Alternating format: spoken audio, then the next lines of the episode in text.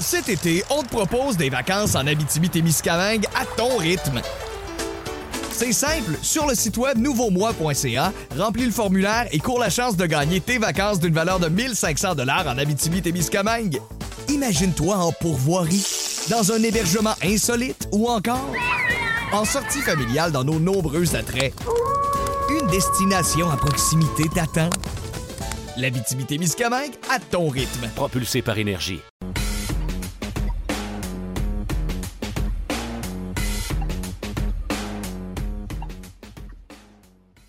Bienvenue au podcast « Sac du cœur ». Mon nom est Didier Orméjuste. Cette semaine, je suis accompagné par l'entraîneur-chef des Redmen de McGill, Ronald Hilaire, ainsi que Jean-Philippe Bolduc du Rouge et Noir d'Ottawa.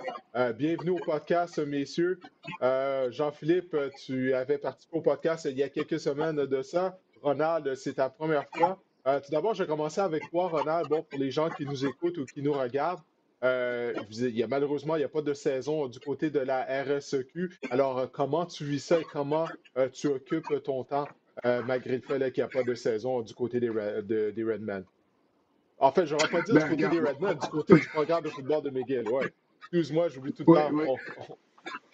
Ouais. Ben là, c'est correct.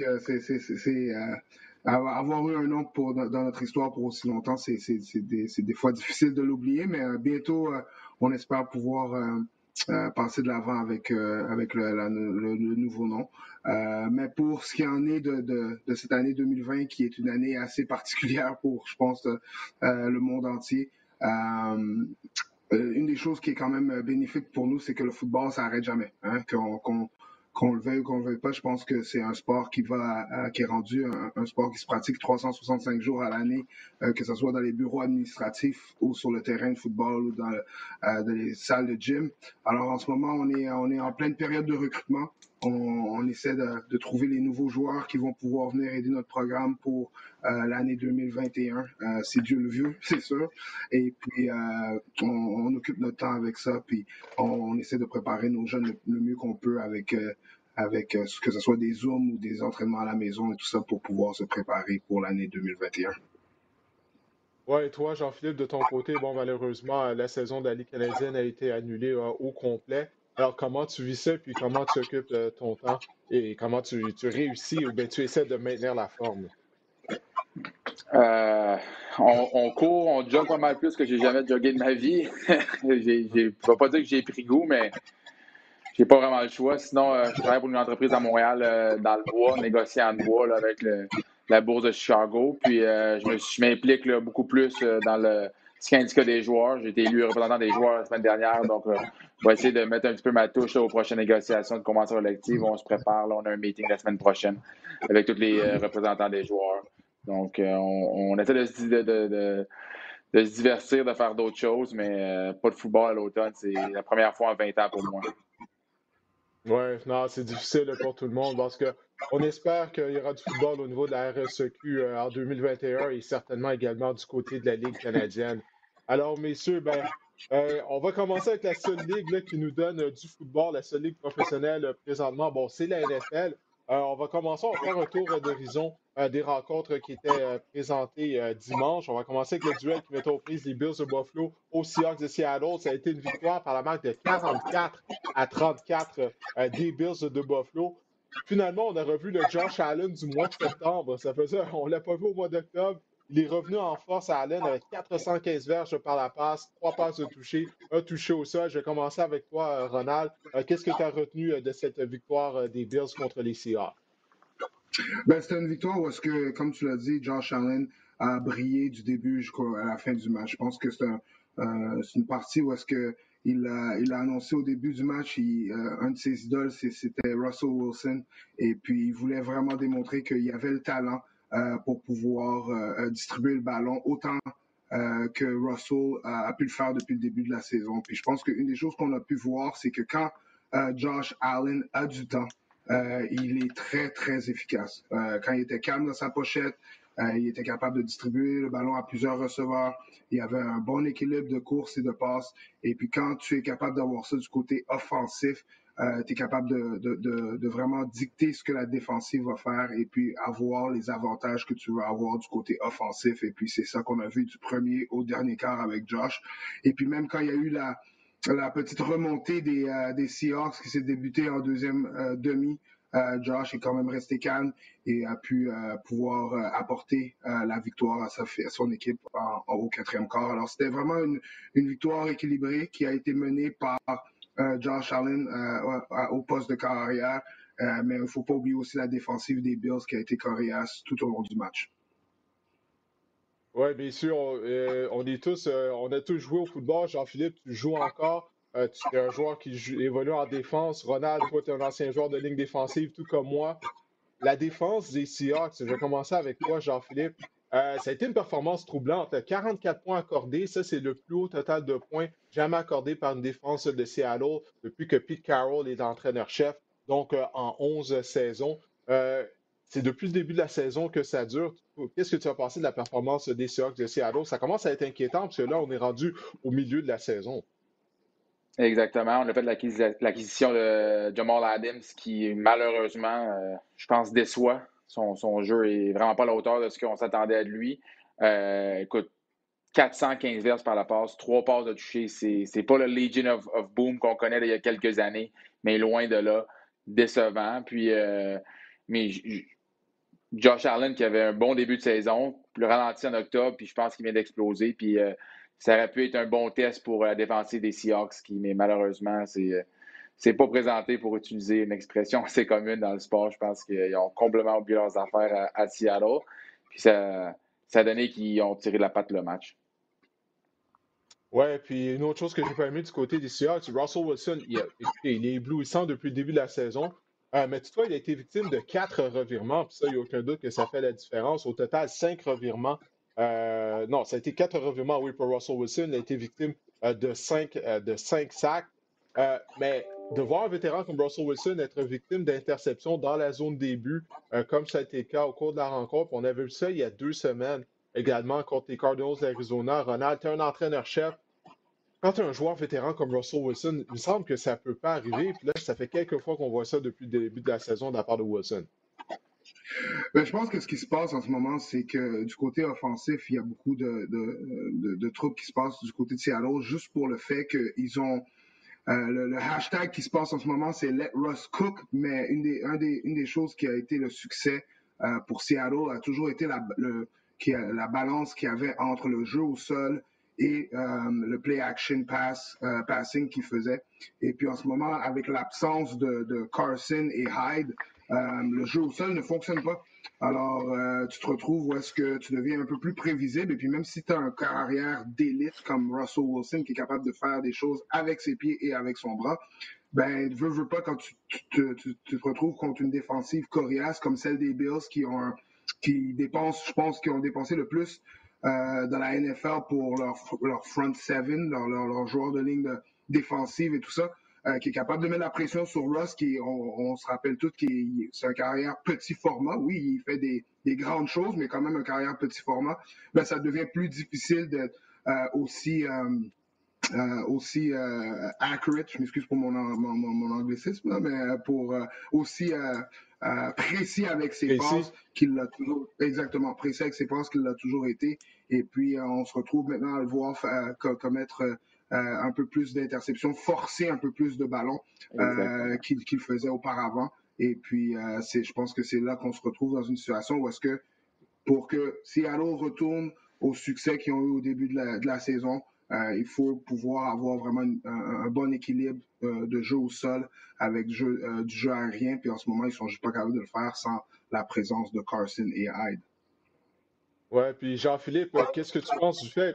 La défense également met beaucoup de pression sur Wilson. Ce n'est pas une situation dans laquelle il essaie peut-être de trop en faire parce que, écoute, afin de gagner, il faut pratiquement que les Seahawks marquent 40 points à toutes les semaines. Oui, je suis d'accord avec toi, Didier, puis surtout avec le point de Ronald à amener. Je pense que Russell, il voit qu'il y a beaucoup de pression sur les épaules, puis je pense, comme tu dis, surtout dans le red zone, là, il veut forcer la balle. Sur l'interception à Jordan Poyer, c'était... C'est un beau jeu de Jordan Poyer, mais c'est un gamey dans les mains. Il a sauté pratiquement, il a eu la balle dans les mains dans le red zone. Il y a aussi le fait que, écoute, DK Metcalf qui est en feu depuis le début de la saison. Je pense qu'ils se sont rendus un peu unidimensionnels en ayant des bons receveurs. Et là, rendu à la semaine 9-10, là, ça, comme tu dis, Ronald, ils sont rendus prévisibles. Là, même si DK Metcalf encore sans verge, un touché, on sait qu'on va lancer la balle, donc on peut alléger la boîte puis être plus fort sur le back-end. Oui, bon, bien, messieurs, on va se diriger maintenant du côté de la victoire, oui, des Titans du Tennessee, 24-17 contre les Bears de Chicago. Les Bears étaient 103 joueurs partant du côté de la ligne à l'attaque et ça parut. Nick Foles, bon, il a amassé plus de 300 verges, mais c'était plus des calories vides. Là. C'était une fois que le match était décidé au quatrième quart. Je vous pose la question, je vais commencer avec toi, Ronald. Est-ce que tu serais prêt à... Tu es un entraîneur-chef. Est-ce que tu ramènerais Mitchell Trubisky au sein de la formation partante? Parce qu'avec Nick Foles, ça ne va pas vraiment mieux que ça allait là, avec Trubisky au début de la saison. Ben regarde, je pense qu'une des choses que tu veux faire, c'est essayer de créer la controverse, essayer de garder de la continuité quand tu es, surtout dans une saison, tu veux essayer de changer les choses le moins que tu peux.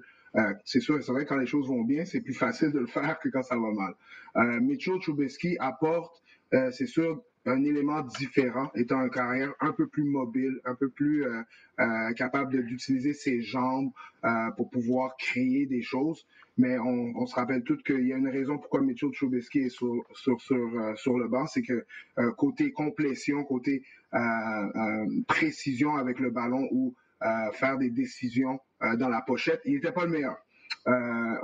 Mais regarde, ils ont fait face à une équipe qui a une recette qui fonctionne pour eux depuis les séries éliminatoires l'année passée, les Titans, qui est on va prendre l'avance, puis ensuite on va te donner une grosse dose de Derrick Henry en deuxième demi.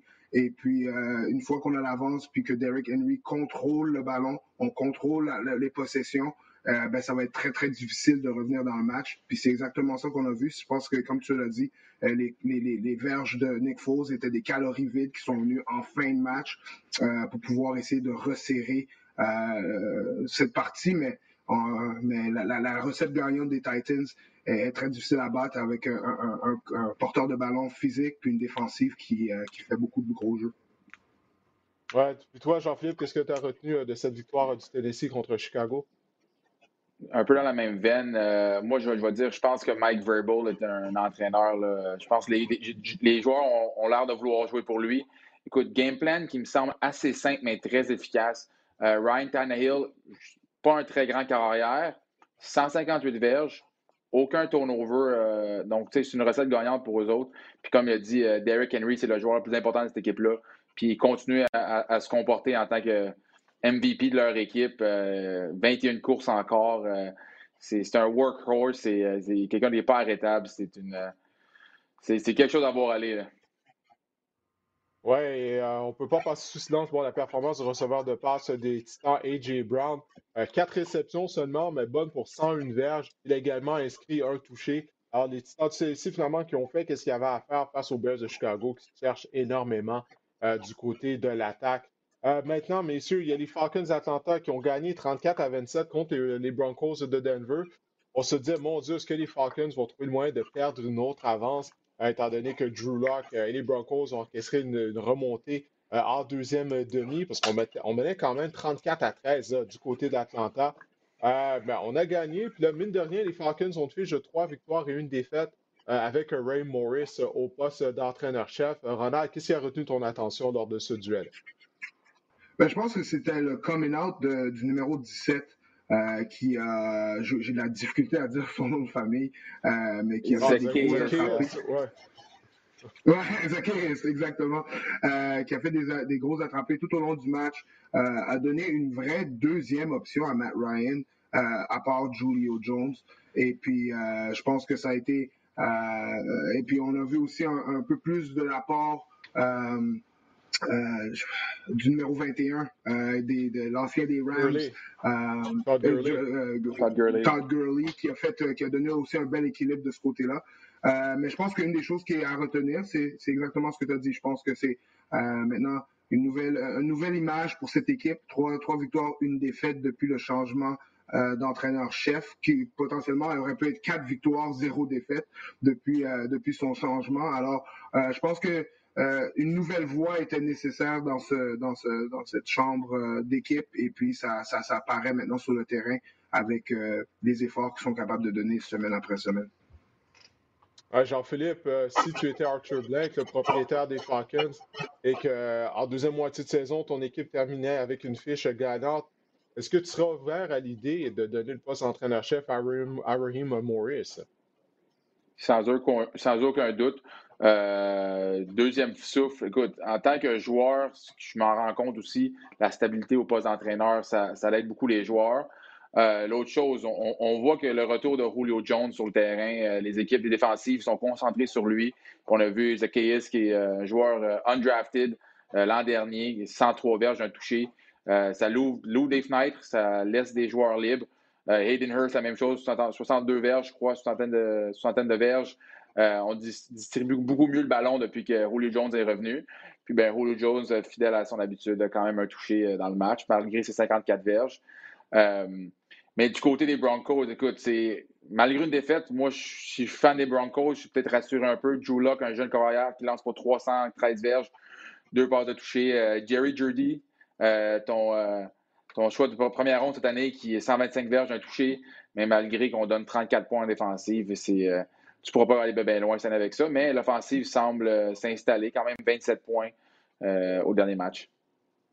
Oui, ce serait bien si l'attaque des Broncos pouvait commencer le match à l'heure. Ça fait 2 semaines qu'on joue bien en deuxième demi, mais qu'on est vraiment atroce lors des 30 premières minutes de jeu. Alors, on va voir si on sera en mesure de rectifier le tir à la semaine prochaine. Alors, écoute, Ronald, on t'avait demandé de regarder 3 matchs. On ne voulait pas t'en donner 3 à faire. Tu peux dire mission accomplie. On apprécie ton passage au podcast Le Sac du Cœur. Je sais que tu es occupé, alors on va te libérer immédiatement, mais merci de nous avoir donné de ton temps. C'est grandement apprécié. Bien, merci de m'avoir. Puis c'était un honneur pour moi de partager la scène avec ces 2 grands analystes. Puis Jean-Philippe, je te souhaite une bonne préparation pour ta saison 2021. Merci, Ronald. Salut, Ronald. Alors, Jean-Philippe, écoute, toi et moi, on va continuer. La prochaine rencontre qu'on va analyser, c'est cette victoire des Ravens de Baltimore, 24-10 contre les Colts d'Indianapolis. Une victoire est une victoire, mais personnellement, moi, je n'ai pas été impressionné par la performance de Lamar Jackson. Puis ça commence à m'inquiéter. Puis du côté de Lamar, c'est gros jeu, c'est avec ses jambes qu'il les fait. Et par la passe, ses passes, il les complète continuellement à l'intérieur des numéros, aux ailiers rapprochés. Très rarement, il tente même des passes aux receveurs extérieurs, à l'extérieur des numéros, comme on dit. Donc, 170 verges par la passe. Oui, c'est bon afin c'est suffisant afin de battre une équipe comme Indianapolis. Les Colts sont une bonne équipe, Exactement. Ils ont des bonnes défenses de la NFL, mais on se rend compte que c'est pas suffisant quand tu affrontes les Steelers, quand tu affrontes les Chiefs de Kansas City ou même lors des matchs éliminatoires. Toi, qu'est-ce que tu as pensé de cette victoire des Ravens? Pour moi, ça m'a laissé sur mon appétit, personnellement. D'accord avec toi. C'est pas concluant de mon côté. Lamar Jackson, qui semble pas être capable de retrouver, je peux utiliser le terme de swagger de l'an dernier, fait moins d'erreurs le dernier match. 19 en 23, 170 verges. C'est rien de flamboyant, par exemple. Par contre, pas de turnover par la passe pour interception. Par contre, comme tu dis, je pense que plus la saison va avancer, plus ça va être difficile de lancer le ballon. Baltimore, il ne fait pas chaud, c'est une place où il fait froid. Je pense que ça va être difficile pour lui de lancer la balle plus tard dans l'année. Puis s'il n'est pas confortable à le faire à ce temps-ci de l'année, les défensives s'améliorent, deviennent de plus en plus complexes. Donc, comme tu dis, ça n'augure pas bien de mon côté, je pense, pour Lamar Jackson. Par contre, on ne peut pas passer sous silence de Philip Rivers qui s'est fait hurdler comme un coureur de 100 mètres, de 110 mètres. Il s'est enfargé tout seul. Je pense que, en tout cas, il va voir le SPN toute la semaine, le highlight. Là. Mais Philip Rivers qui, 25 en 43, lance la balle 43 fois par match. Ça vient difficile, je pense, pour son âge. C'est pas la recette qu'on veut utiliser du côté des Colts, hein? Non, vraiment pas. Je pense surtout à son âge, là. Oui, non, absolument. Puis, écoute, il y a demi à l'attaque recrue Jonathan Taylor, le jeu que tu fais allusion. Taylor a été victime d'un échappé. Il s'était recouvré par les Ravens, ou le joueur des Ravens, qui a ramené le ballon jusque dans la zone début, mais sur son passage, il y avait Philip Rivers. Il a tout simplement sauté par-dessus Rivers, comme tu le disais, comme si c'était une haie. Mais Jonathan Taylor, ça, c'est un problème. C'est un porteur de ballon qui est talentueux. Il est gros, il est rapide. Il a connu toute une carrière dans les rangs universitaires, mais son problème, c'est qu'il était victime de beaucoup d'échappées au cours de sa carrière avec les Badgers du Wisconsin. Là, c'est exactement ce qu'on voit du côté de la NFL. Alors, ça, c'est un gros problème parce que on a déjà perdu les services de Mac plus tôt cette saison en position de porteur de ballon. Puis là, Taylor qui commence à échapper le ballon, c'est la raison pour laquelle on a plus utilisé Jordan Wilkins au cours du match. Donc ça va être quelque chose à surveiller. Si Taylor va pouvoir maintenir son poste de porteur de ballon partant malgré les échappées dont il a été victime. Là. Les Chiefs de Kansas City, ils ont vaincu les Panthers 33-31. Ça a été un match qui a été beaucoup plus serré qu'on l'anticipait. Ouais. Moi, les Panthers m'impressionnent parce que je croyais vraiment qu'ils allaient être pourris cette année. Avec le nouvel entraîneur-chef Matt Rule, on est très compétitif. Teddy Bridgewater, 310 verges par la passe. Il a réussi une course de 15 verges. Je ne sais pas si tu l'as vu pour un premier essai quand il a sauté dans les airs comme Superman. Beaucoup de détermination de sa part.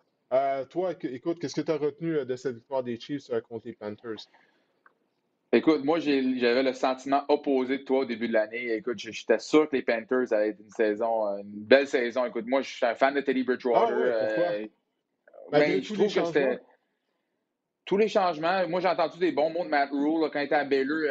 Turnaround encore le programme. À Temple, la même chose. Beaucoup de joueurs à Ottawa qui ont joué à Temple, ils nous ont juste des bons mots sur lui, qui ont adoré leur expérience avec Matt Rule. J'étais confiant de début de saison. McCaffrey, Robbie Anderson, je pense que c'est un excellent ajout pour eux autres. J'avais l'impression qu'il allait être sur une lancée. C'est pas tout à fait le cas, mais si Teddy Bridgewater peut continuer à jouer du football comme ça, qui semble être un peu inspiré de Drew Brees, je pense que ça peut leur donner un coup de main. Mais honnêtement, je pense qu'ils ont bien joué. Ils ont bien joué contre les Chiefs, qui étaient probablement la meilleure équipe de la NFL. Perdre par 2 points, c'est une victoire morale, même si c'est pas ce qu'on veut dans le football, là. Mais écoute, le retour de Christian McCaffrey a effectivement, sans aucun doute, donné vraiment un coup de main à cette offensive-là. 69 verges au sol. 69 verges au sol. 2 touchdowns par la passe. Écoutez, je pense que Christian McCaffrey, ça a été tout un deuxième souffle pour eux autres. Oui, il y a même l'ancien des Esquimaux de Edmonton, le receveur de passe, Brandon Zylstra. On a fait un jeu truqué du côté des Panthers. C'est lui qui a reçu la passe pour un premier essai, ça a mené à un toucher de Sam Rule. 2 fois en 2 matchs. Oui, mais 2 fois en 2 matchs pour les Panthers qui font un jeu truqué. Là. Okay. Mais non, vraiment, en tout cas, j'ai l'impression que c'est un joueur qui joue dans la Ligue canadienne, donc il doit probablement savoir que les unités spéciales, c'est super important. Puis il a l'air à faire sa marque un peu là-dessus cette année pour Brandon Zylstra. Oui, puis Patrick Mahomes a terminé le match avec 4 passes de toucher, 372 verges. Depuis le début de la saison, on parle beaucoup de Josh Allen, Russell Wilson, les jeunes corps comme Kyler Murray, Justin Herbert.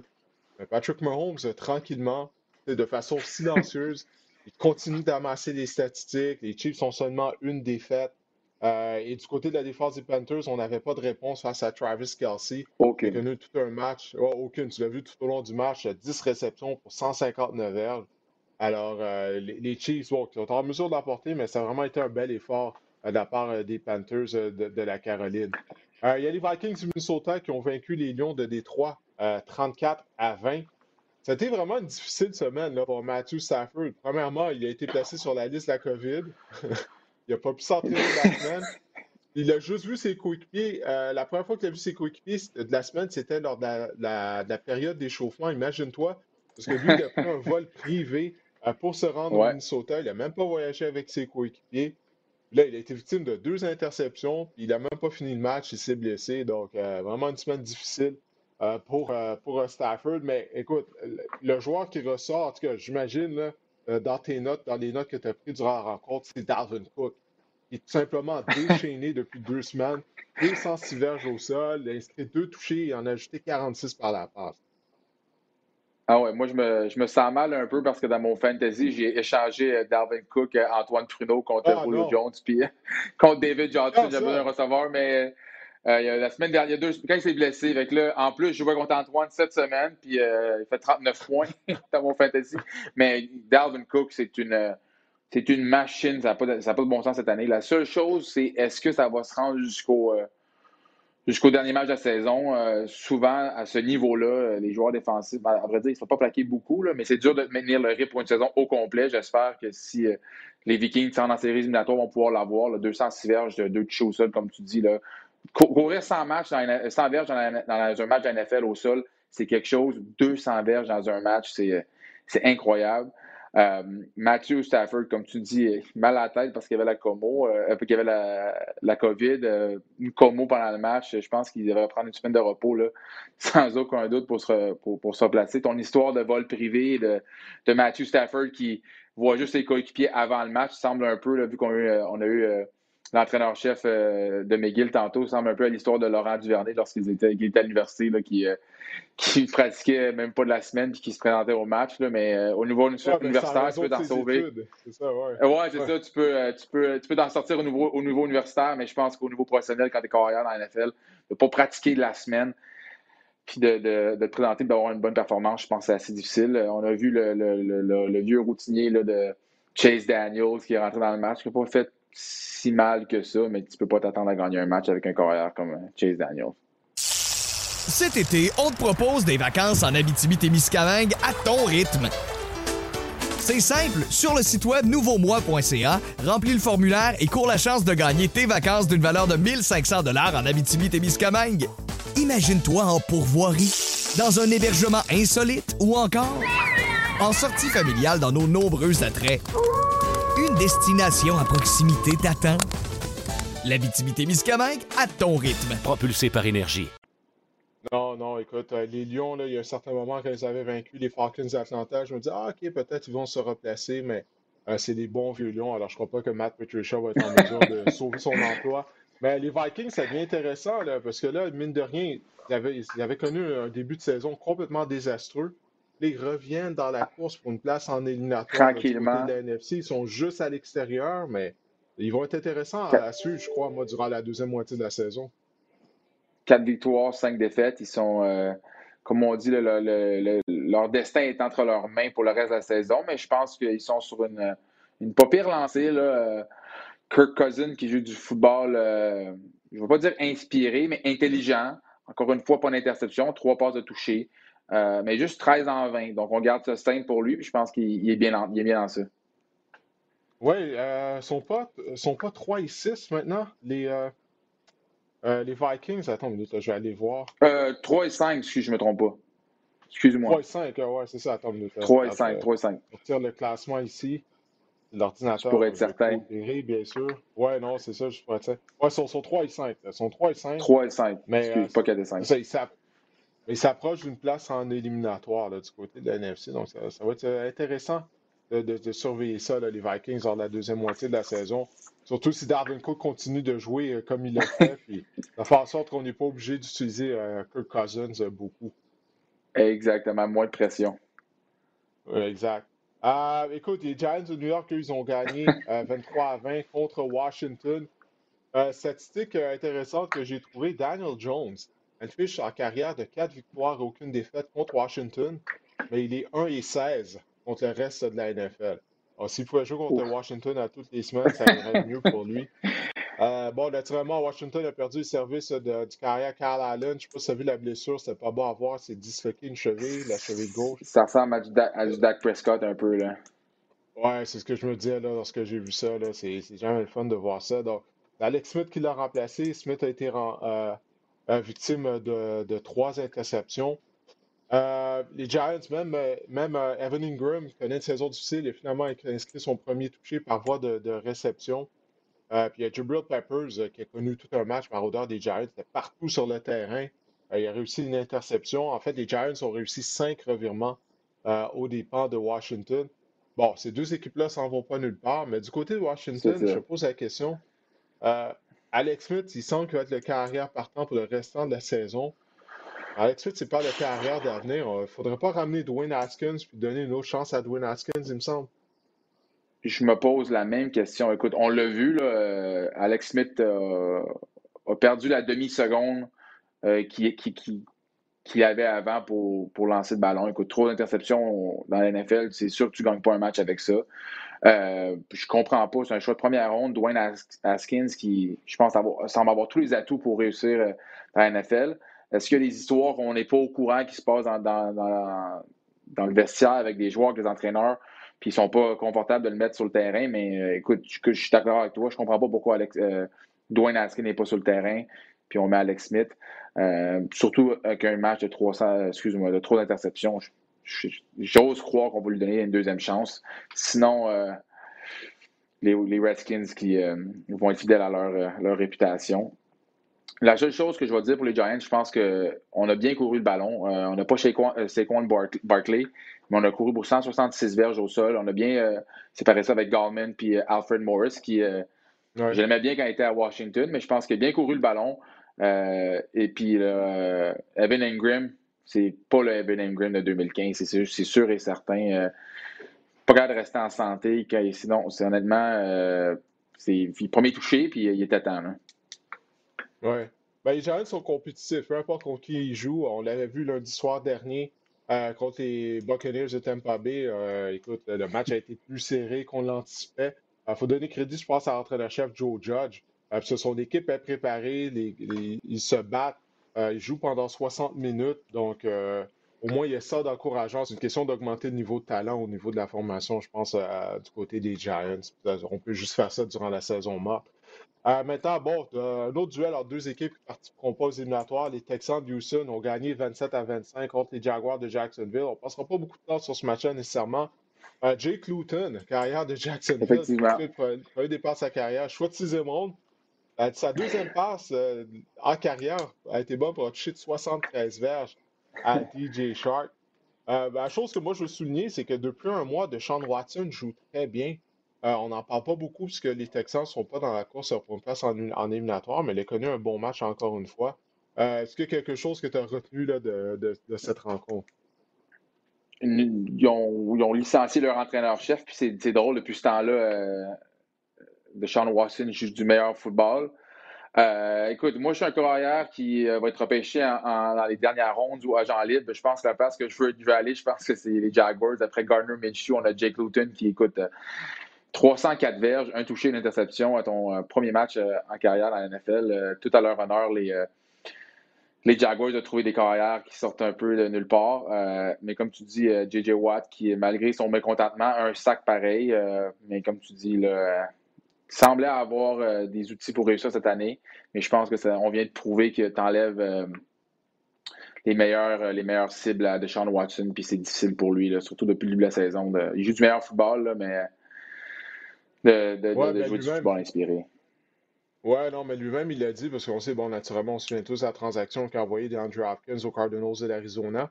Mais la semaine dernière, avant la date limite des transactions, il y avait DeAndre Hopkins. Avant la date limite des transactions, mardi dernier, il y avait des rumeurs comme quoi que les Texans allaient échanger Will Fuller. Puis après le match, Fuller, il a inscrit un touché dimanche, mais après la rencontre de Deshaun Watson, il a dit, écoute, qu'il n'aurait vraiment pas apprécié si on avait échangé Fuller en plus. Alors, heureusement pour lui, Fuller est là. Puis à un moment donné, il a besoin d'armes là, à sa disposition. Ben oui. Il ne peut pas tout faire tout seul. Là. Effectivement. J'ai la misère à comprendre en plus que tu donnes un contrat puis tu laisses tout seul un peu. Là. Ouais, non, ça fait pas de sens. Mais c'est la raison pourquoi Bill O'Brien n'est plus là, justement, étant donné qu'il portait les deux chapeaux d'entraîneur-chef et de directeur général. Pour Jacksonville, c'est une 7e défaite de suite. Je me souviens, après la première semaine, ils avaient gagné leur match. Là, je me dis, Jacksonville, peut-être qu'ils vont être meilleurs qu'on pense. Non, finalement, ils sont aussi mauvais qu'on le pensait. Surtout la section ouest américaine, les Raiders de Las Vegas ont gagné 31-26 contre les Chargers. À toutes les semaines, les matchs des Chargers sont excitants. Malheureusement, pour eux, ils ont une fiche de 2-6 maintenant. Mais ça se décide toujours dans les derniers instants du 4e quart. Soit qu'il s'écroule, soit qu'il arrive quelque chose d'inusité. Puis là, hier, Justin Herbert, on croyait qu'il avait complété la passe de toucher victorieuse. Ouais, tu l'as vu, finalement, le ballon avait touché au sol. À force de perdre des matchs comme ça, de perdre des avances, puis de perdre des matchs serrés, je commence à me demander si Anthony Lynn ne va pas se retrouver sur un siège éjectable. J'espère pas pour eux autres. 2018, très bonne saison. J'ai l'impression que c'est un bon entraîneur. On le voit, il y a un carrière recrue qui, je pense que Justin Herbert, là, qui, honnêtement, là, il vole le show. Je veux dire, le malheur des uns fait le bonheur des autres. Écoute, un médecin qui fait une erreur médicale, qui se retrouve sur le terrain. Écoute, Keenan Allen, qui, encore une fois, pour un carrière recrue, moi, je suis carrière recrue, je suis super content de l'avoir dans mon équipe. Je pense qu'on est sur une bonne lancée. Des matchs serrés, c'est un peu comme les Giants, là, ont presque perdu tous leurs matchs par moins de 10 points. Moi, j'ose croire qu'on va lui donner une autre saison, mais c'est inspirant de voir ce qui se passe de ce côté-là après des années qui ont été un petit peu plus difficiles.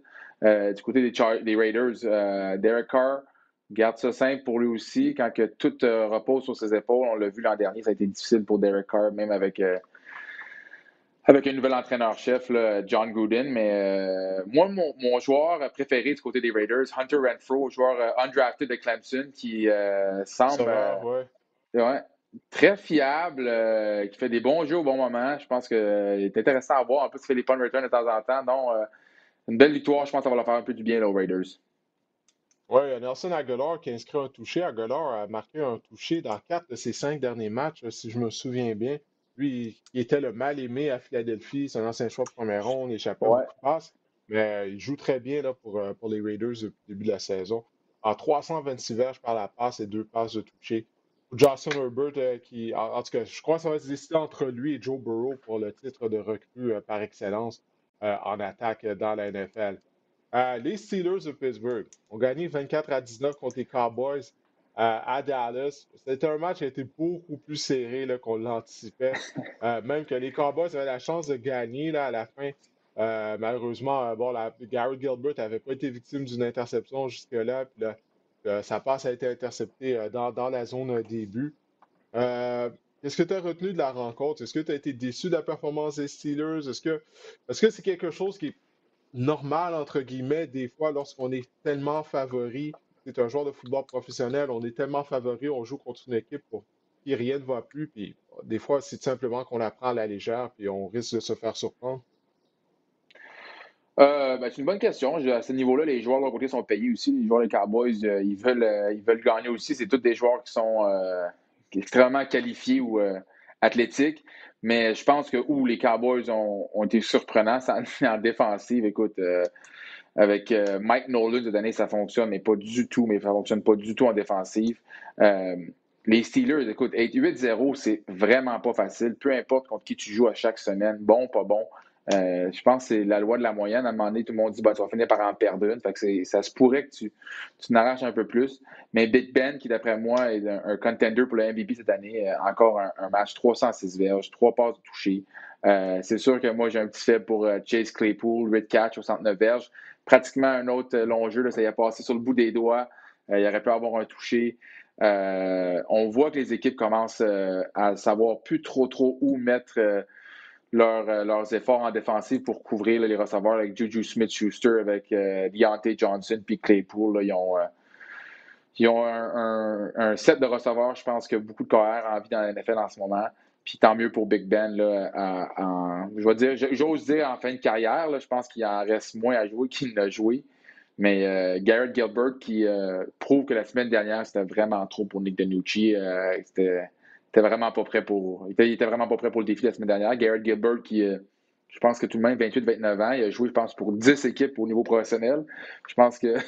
C'est un gars qui a quand même de l'expérience, comparativement à DeNucci, qui est un choix de 6e ronde. C'est le premier départ de sa carrière. En fait, c'est un joueur recru. Mais comme tu as dit, Garrett Gilbert, il s'est promené à travers la NFL. Il a même joué dans la Alliance Football League. Donc, il a joué dans d'autres ligues professionnelles. Puis ça paraissait... là, même s'il avait joué la semaine dernière, je pense que les Cowboys auraient peut-être même pu vaincre les Eagles de Philadelphie. Parce qu'on le voit, là, il était beaucoup plus prêt à jouer. Beaucoup plus confortable. Oui, absolument. Mais dans l'ensemble, bon, on se doutait bien que les Steelers allaient revenir de l'arrière pour l'emporter. Comme tu dis, avec le groupe de receveurs qu'on a, Ben Roethlisberger, tôt ou tard, ça va tout simplement être trop pour la défense de Dallas. Dans un match qui a probablement été la rencontre de la journée dimanche, les Dolphins qui visait les Cardinals. Finalement, Miami a gagné 34-31. Mais c'est vraiment ce duel entre deux jeunes carrières prometteurs. C'est juste le deuxième départ de la carrière de Tua Tagovailoa. mais Tua a démontré vraiment des belles choses. Puis que dire de Kyler Murray? Plus de 300 verges par la passe, 3 passes de toucher, 100 verges au sol, 1 touché au sol, donc 4 touchés au total. C'est vraiment quelque chose de voir ces deux jeunes carrières-là. Puis moi, j'ai été impressionné surtout par Tua. La semaine dernière, seulement 93 verges. Bon, c'est le premier départ de sa carrière. Mais là, hier, il était tellement calme, précis avec ses passes. Les Dolphins de Miami, qui, on dirait qu'ils vont participer aux éliminatoires. Là. En tout cas, mais qu'est-ce que tu as retenu de cette rencontre? Ah, je suis d'accord avec toi. Écoute, les Dolphins qui sont 5-3, si je ne me trompe pas, pour être certain, 5 victoires, 3 défaites. Qui l'eût cru après des années là, pathétiques? Comme tu dis, toi, très calme. Honnêtement, c'est rassurant pour l'avenir. En plus, il a perdu Preston Williams pendant le match. Je pense qu'il s'est blessé à un pied. Un de ses meilleurs receveurs. Ouais. Non, honnêtement, il a continué à bien jouer. Mais Kyler Murray et Cliff Kingsbury ensemble, c'est un pari que je pense qui semble être gagné et qui va durer à long terme. C'est les deux têtes offensives qui sont sur la même page. Kyler Murray, 283 verges, 3 passes de toucher, 106 verges au sol. Je pense qu'à lui tout seul, c'est quasiment l'offensive au complet. Larry Fitzgerald qui a 4 attrapés, 51 verges, mais 37 ans. Puis encore. Des fois, pas encore. 51 ans, ça fait tellement longtemps qu'il est là. Oui, ce nom, je pense que c'est un joueur encore très fiable pour lui. Une chose, par exemple, j'ai une proposition que j'ai, mais à 106 verges, je pense qu'au sol, ça va être difficile pour les Cards de le garder en santé éventuellement. Puis on le voit un peu avec Lamar Jackson cette année, qui est un peu plus frileux. Mais pourquoi pas utiliser Straveler un peu comme Taysom Hill d'utiliser aux Saints. C'est ce que moi, je prêche pour ma paroisse, la Ligue canadienne, mais voilà. Je pense que ça pourrait donner un petit break à Kyler Murray. Mais Christian Kirk, 123 verges, un touché nettement, là, les Cards qui jouent du football vraiment de haut calibre. Cet été, on te propose des vacances en Abitibi-Témiscamingue à ton rythme. C'est simple, sur le site web nouveaumoi.ca, remplis le formulaire et cours la chance de gagner tes vacances d'une valeur de 1 500 $ en Abitibi-Témiscamingue. Imagine-toi en pourvoirie, dans un hébergement insolite ou encore en sortie familiale dans nos nombreux attraits. Une destination à proximité t'attend. L'Abitibi-Témiscamingue à ton rythme. Propulsé par énergie. Ouais, Chris Traveler, l'ancien carrière des Blue Bombers de Winnipeg, au sein de la formation des Cardinals d'Arizona. Une chose que j'aime de Kyler Murray, par contre, c'est qu'il glisse. Il est en mesure d'éviter les gros coups. Ouais. Il sort rapidement à l'extérieur des limites du terrain. C'est un joueur de baseball, donc il sait comment glisser. Généralement, il ne se fait pas frapper solidement. Là, il est en mesure d'éviter les gros coups. Là. Il a un certain talent pour ça.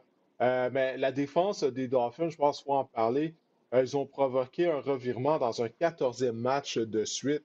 Ça, c'est la plus longue séquence en cours présentement dans la NFL. Puis, l'ailier défensif Emmanuel Ogba qui a réussi un sac dans un 5e match de suite. Ça, c'est la plus longue séquence également en cours dans la NFL. Donc, on fait des bonnes choses en attaque, en défense du côté de Miami. En tout cas, pour moi, Brian Flores, si j'avais un vote, je voterais pour lui à titre d'entraîneur-chef de l'année parce que je ne m'attendais vraiment pas à ça des Dolphins. Souviens-toi, même l'année passée, avant le début de la saison, on disait « Oh mon Dieu, Miami va finir avec une fiche d'aucune victoire et 16 défaites. Ils vont faire exprès pour avoir le premier choix du repêchage. » Brian Flores est arrivé puis il a rendu l'équipe compétitive en deuxième moitié de saison. Puis tout ça, ça s'est transporté à cette année, en 2020. Oui, effectivement, un entraîneur, Brian Flores, qui fait partie de la lignée de Bill Belichick puis qui amène son savoir-faire à Miami, puis ça paraît. Oui. Écoute, on va y aller avec la dernière rencontre qui était présentée dimanche. J'ai gardé ça pour la fin, là. Écoute, c'était le match attendu. Les Saints contre les Buccaneers, Drew Brees contre Tom Brady. Finalement, il n'y a pas eu de match. La marque finale, 38-3, victoire des Saints. Puis la marque finale, le match n'était même pas aussi serré que ça, finalement. Là. C'est un match qui aurait pu finir 50-0. Écoute, c'est vraiment troublant cette performance-là de la part des Buccaneers de Tampa Bay. Toi, qu'est-ce que tu as pensé du match? Brady, victime de 3 interceptions.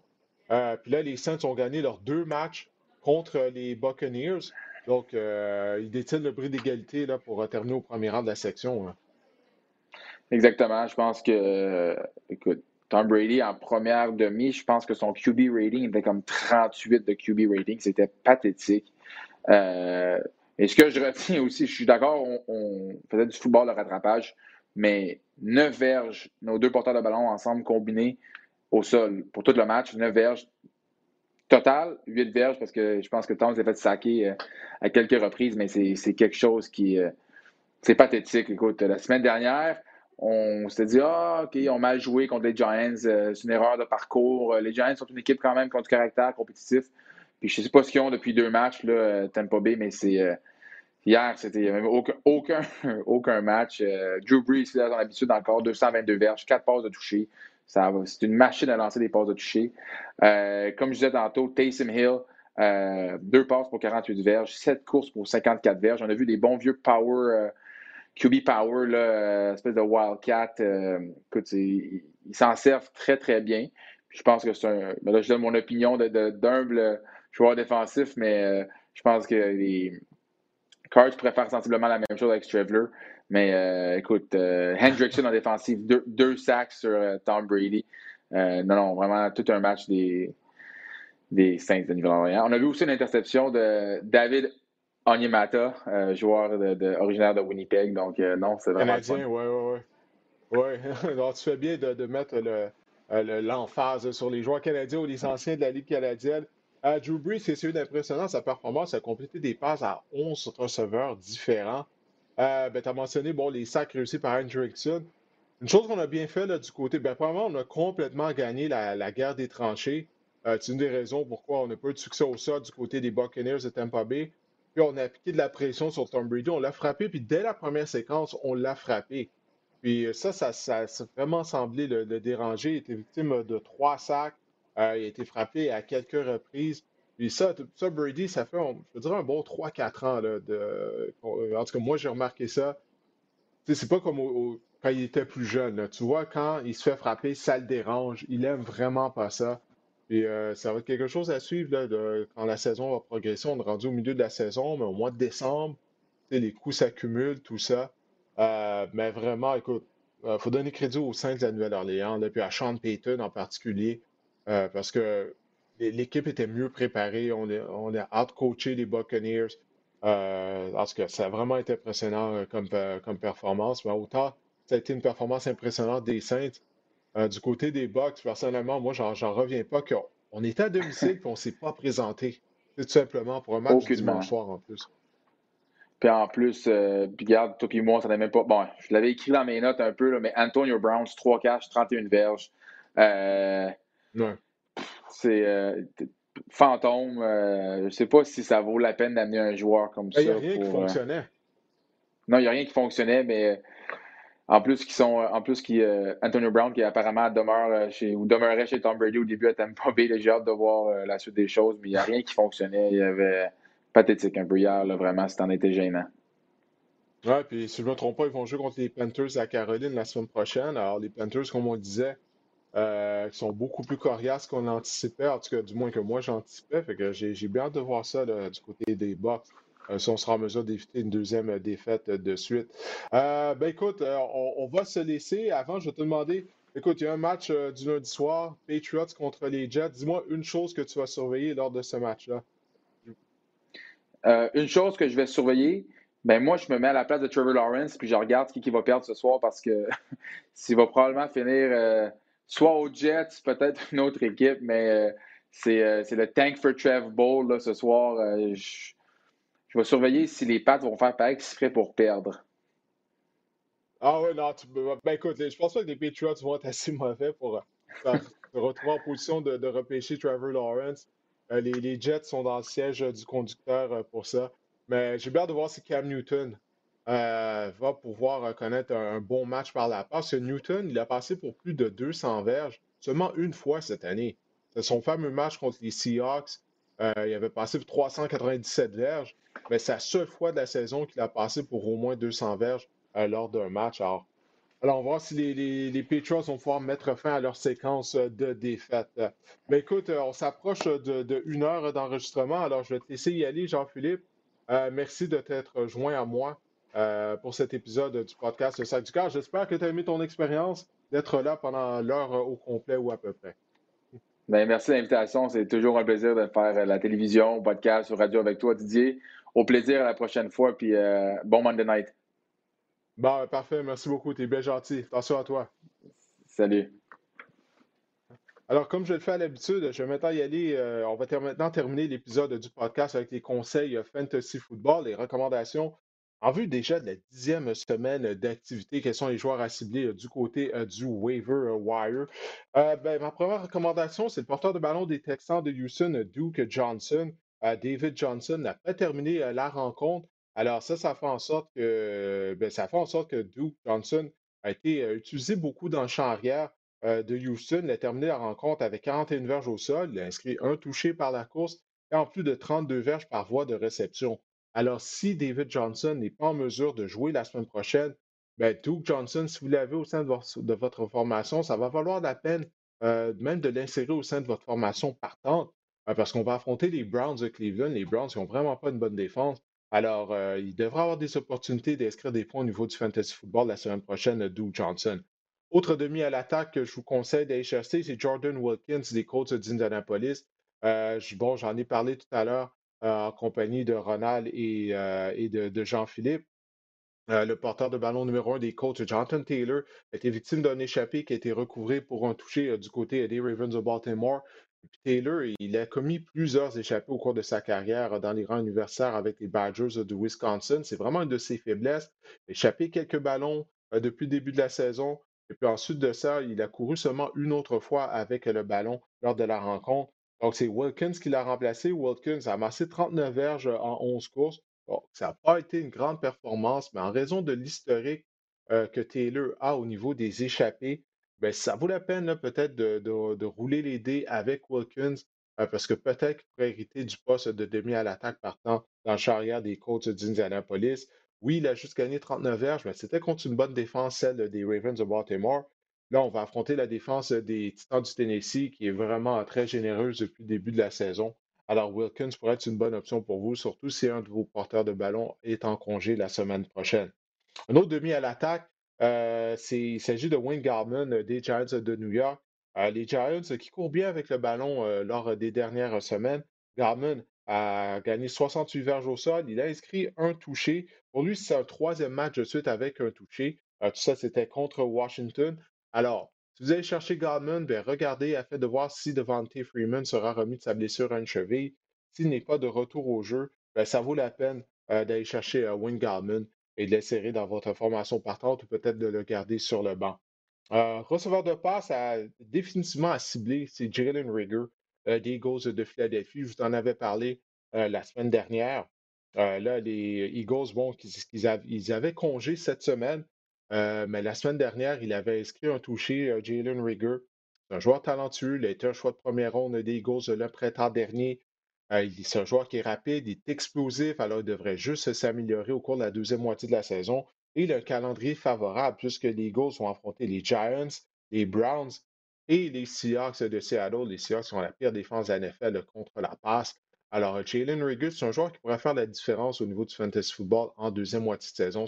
Alors, s'il est disponible dans votre ligue, allez le chercher, gardez-le sur votre banc, peut-être même le faire jouer dès la semaine prochaine contre les Giants de New York. Un autre receveur que je vous conseille d'aller chercher, c'est Alan Lazard des Packers de Green Bay. Lazard, il était possible qu'il affronte les 49ers de San Francisco jeudi soir. Finalement, il n'a pas joué. Donc, il s'approche de retour au jeu. Là. Alors, on va voir s'il va jouer cette semaine. Si c'est le cas, allez le chercher au niveau du waiver, puis insérez-le dans votre formation partant, puisque là, les Packers vont jouer en plus contre les Jaguars de Jacksonville. Alors, écoutez, Alan Lazard, s'il revient au jeu cette semaine, devrait possiblement connaître un bon match. Au pire, allez le chercher s'il est disponible dans votre ligue. Gardez-le sur votre banc. S'il ne revient pas au jeu cette semaine, assurément la semaine prochaine. Mais il connaissait un X en début de saison avant de se blesser. Nelson Aguilar des Raiders, j'en ai parlé avec Jean-Philippe. Il a marqué un touché, en fait, lors de 4 de ses 5 derniers matchs pour Aguilar. Alors...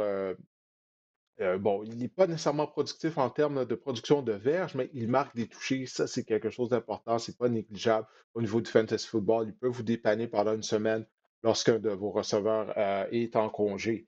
Autre receveur, Richie James des 49ers de San Francisco est arrivé de nulle part. Il avait tellement blessé du côté des Niners le jeudi soir. Il a réussi 9 réceptions, bombe sur 184 verges et un touché. Alors, si Deebo Samuel n'est pas en mesure de revenir au jeu cette semaine, Samuel est ennuyé par une blessure aux ischios jambiers, continuez, faites jouer Richie James. C'est sûr qu'il est disponible dans votre ligue. C'est un joueur qui arrive de nulle part, mais il semble avoir la confiance de Nick Mullins. Alors, si Deebo Samuel ne joue pas, James a été productif la semaine dernière, alors il pourrait l'être productif encore cette semaine. Et le dernier joueur que je vous conseille d'aller chercher au niveau du waiver wire, c'est le demi à l'attaque des Cowboys de Dallas, Tony Pollard. Ezekiel Elliott, il a joué contre les Steelers. Sa présence était incertaine. Il est ennuyé par une blessure aux ischios jambiers. Alors, les blessures aux ischios, là, généralement, ça traîne. Donc, Pollard pourrait se retrouver à être le demi à l'attaque partant si Elliott n'est pas en mesure de jouer. Et Tony Pollard, personnellement, moi, je trouve que depuis le début de la saison, il a l'air beaucoup plus rapide et explosif qu'Ezekiel Elliott. Ezekiel Elliott, ça semble lourd. C'est pas évident, son affaire depuis le début de la saison. Alors, si Elliott n'est pas en mesure de jouer, définitivement, Tony Pollard, selon moi, pourrait être productif du côté des Cowboys de Dallas. Du moins, il pourrait vous dépanner au niveau du fantasy football, naturellement, si vous n'êtes pas bien nanti à la position de porteur de ballon ou si un de vos demi à l'attaque est en congé. Voilà ce qui conclut mes conseils Fantasy Football et également cet épisode du podcast Le Sac du Cœur. Alors, j'espère que cet épisode vous a plu. Suivez-moi au niveau des médias sociaux, que ce soit sur Twitter, Instagram ou Facebook. On va amener quelques changements du côté du podcast. Possiblement, on va commencer à le mettre en ligne les mardis plutôt que les lundis. Puis on va essayer d'avoir une belle surprise pour vous, un invité surprise pour vous, à qui on n'a pas parlé depuis le début de la semaine. Je vous donne un indice, c'est un joueur de la NFL. Alors, écoutez, j'espère que cet épisode du podcast vous a plu. On se reparle la semaine prochaine.